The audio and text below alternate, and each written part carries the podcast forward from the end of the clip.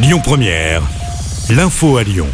Bonsoir à tous. Dans l'actualité ce jeudi, le Rhône est placé en vigilance orange aux orages. De fortes précipitations sont attendues jusqu'à ce soir avec des chutes de grêle et de brusques rafales atteignant les 80 km heure.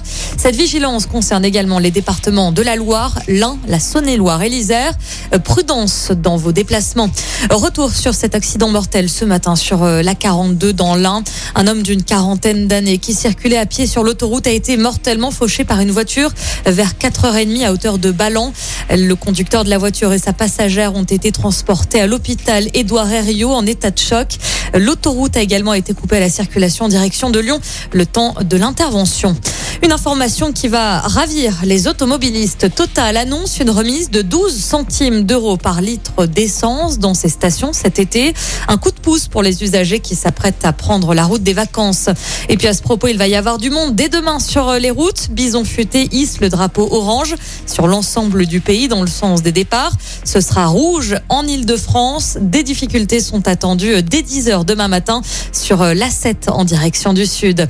Dans le reste de l'actualité, les salariés de l'éducation populaire étaient appelés à faire grève aujourd'hui.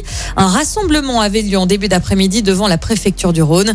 L'intersyndicale réclame de meilleures conditions de travail et une reconnaissance de l'État. Cette autre manifestation à Lyon, cette fois-ci dans le secteur de la culture, à l'appel de la CGT Spectacle, une mobilisation avait lieu ce matin devant l'hôtel de Région dans le quartier Confluence. Le syndicat dénonce les baisses de subventions de la collectivité impactant 140 structures de spectacle sur la région.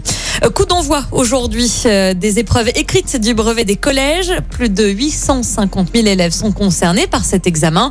Les résultats sont attendus au plus tard, le 12 juillet. On termine avec du tennis. Caroline Garcia devra enchaîner avec une nouvelle victoire demain.